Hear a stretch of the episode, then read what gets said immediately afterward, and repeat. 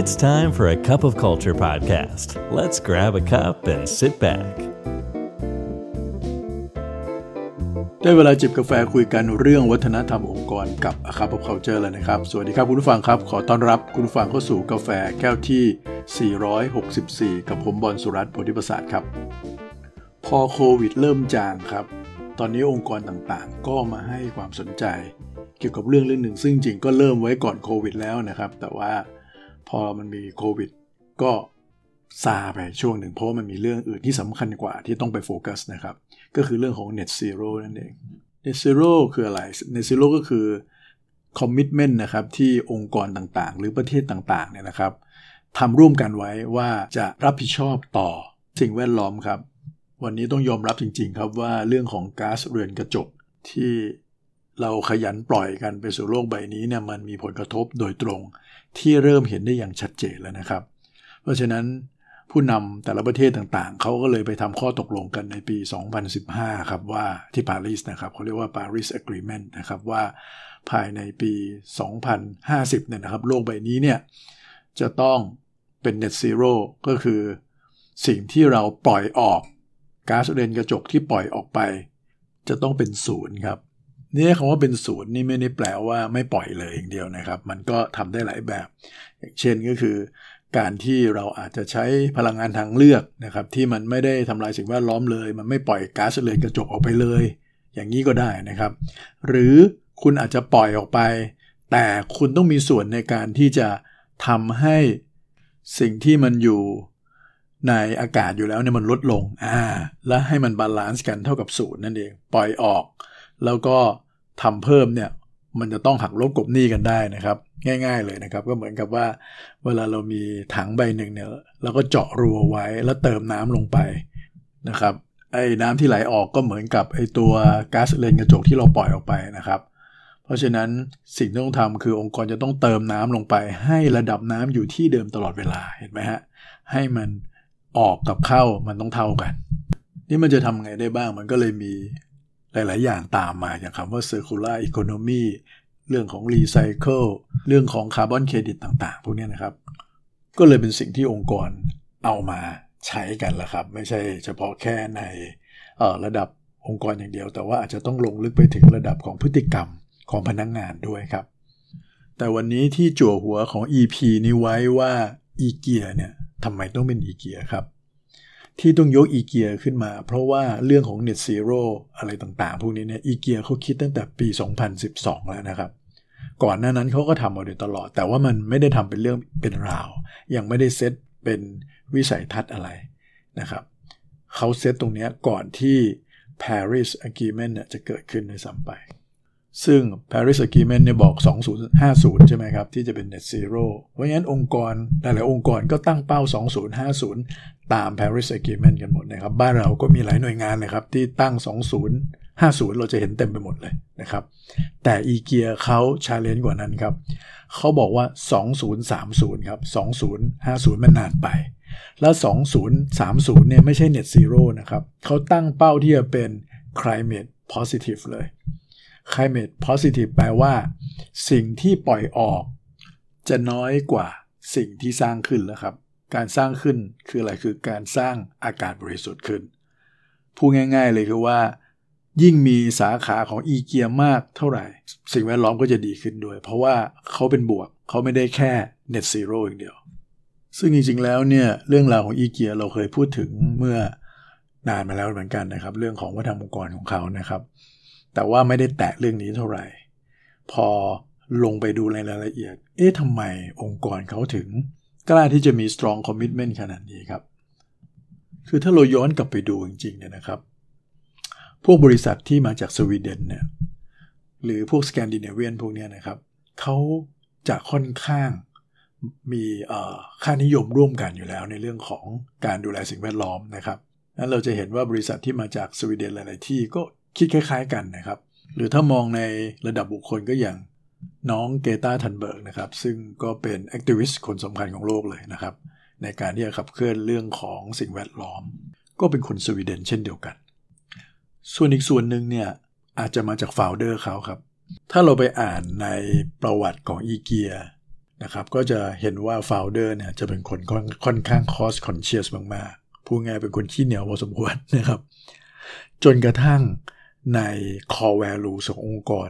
ของอีเกียเนี่ยมีคำว่า cost conscious อยู่ด้วยนะครับ อะนี่ตัวตนเขาเป็น cost conscious คือเน้นเรื่องของการประหยัดกัน ให้มันมี efficiency นะครับ จากงานให้ได้มากที่สุดนะครับ ใช้ cost น้อยๆ ได้ผลเยอะๆนะครับนี่ด้วยวิธีคิดแบบนี้ครับ มันก็เลยส่งผลเป็นเรื่องของการทำอะไรที่ต้องเกิดความยั่งยืนด้วยนะครับ เพราะว่าถ้าสมมุติว่ามันจะต้องจ่ายเล็กจ่ายน้อยไปเรื่อยๆ ระยะยาวมันก็เสียเงินเยอะถูกไหมครับ นี่แหละครับผมคิดว่าเรื่องพวกนี้ครับแล้วรวมกับการที่เป็นคนของสแกนดิเนเวียนด้วย มันก็เลยมาบวกกลายเป็นองค์กรที่ให้ความสำคัญเกี่ยวกับเรื่องสิ่งแวดล้อมเป็นอันดับต้นๆของโลก ผมคงไม่พูดถึงเรื่องของอกิจกรรมอื่นๆ ในเชิงของ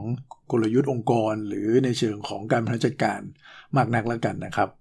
แต่สิ่งที่จะพูดในวันนี้เนี่ยจะพูดถึงอินิเชทีฟต่างๆ ที่เขาทำกับคนครับในองค์กรว่าในเชิง culture ในเชิงของ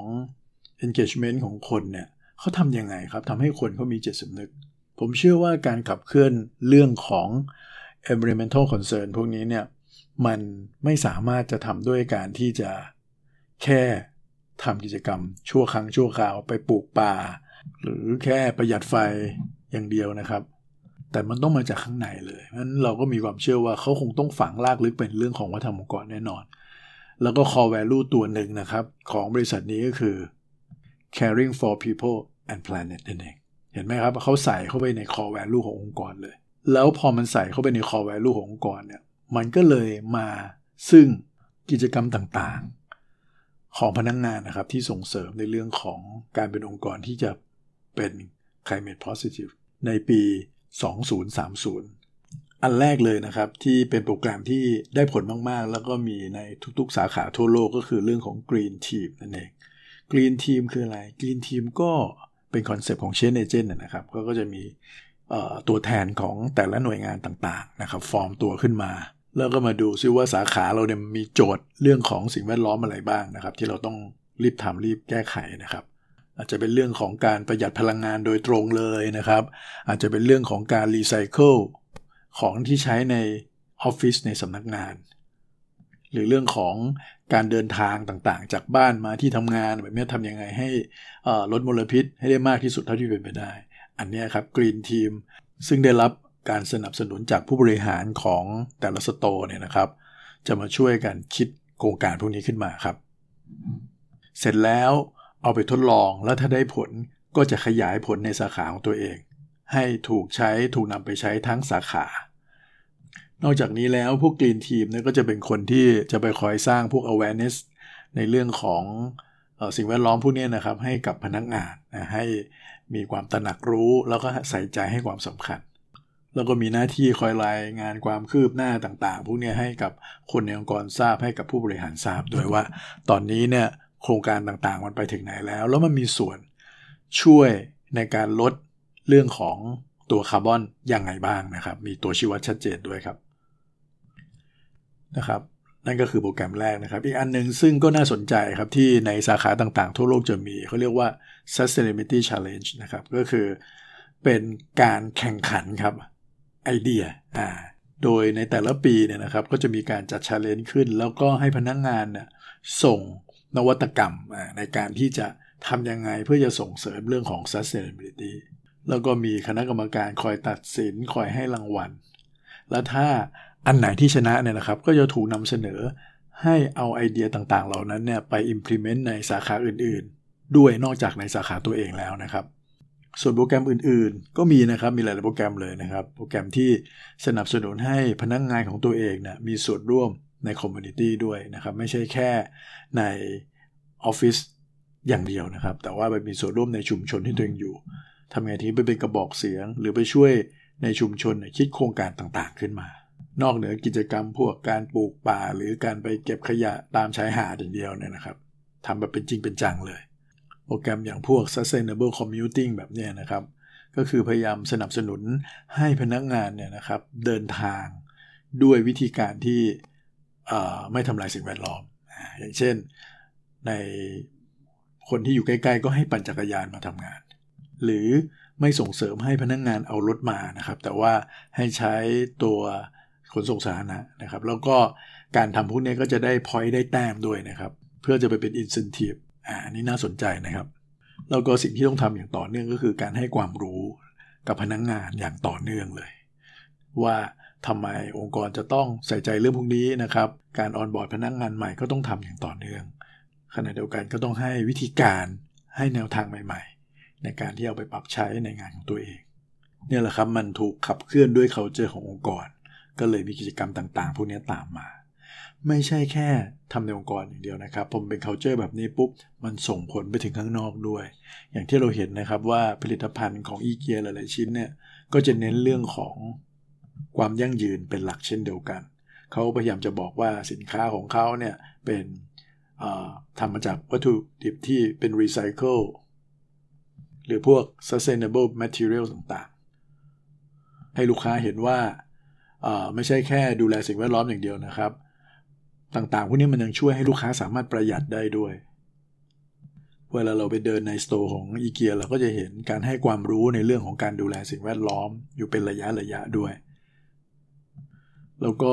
เมื่อไม่นานมานี้เองนะครับเขาก็เพิ่งออกโปรแกรมที่จะให้เราเอาเฟอร์นิเจอร์เก่าเนี่ยไปแลกซื้อเฟอร์นิเจอร์ใหม่เห็นไหมฮะมันจะสะท้อนออกมาในเชิงของการทำธุรกิจด้วย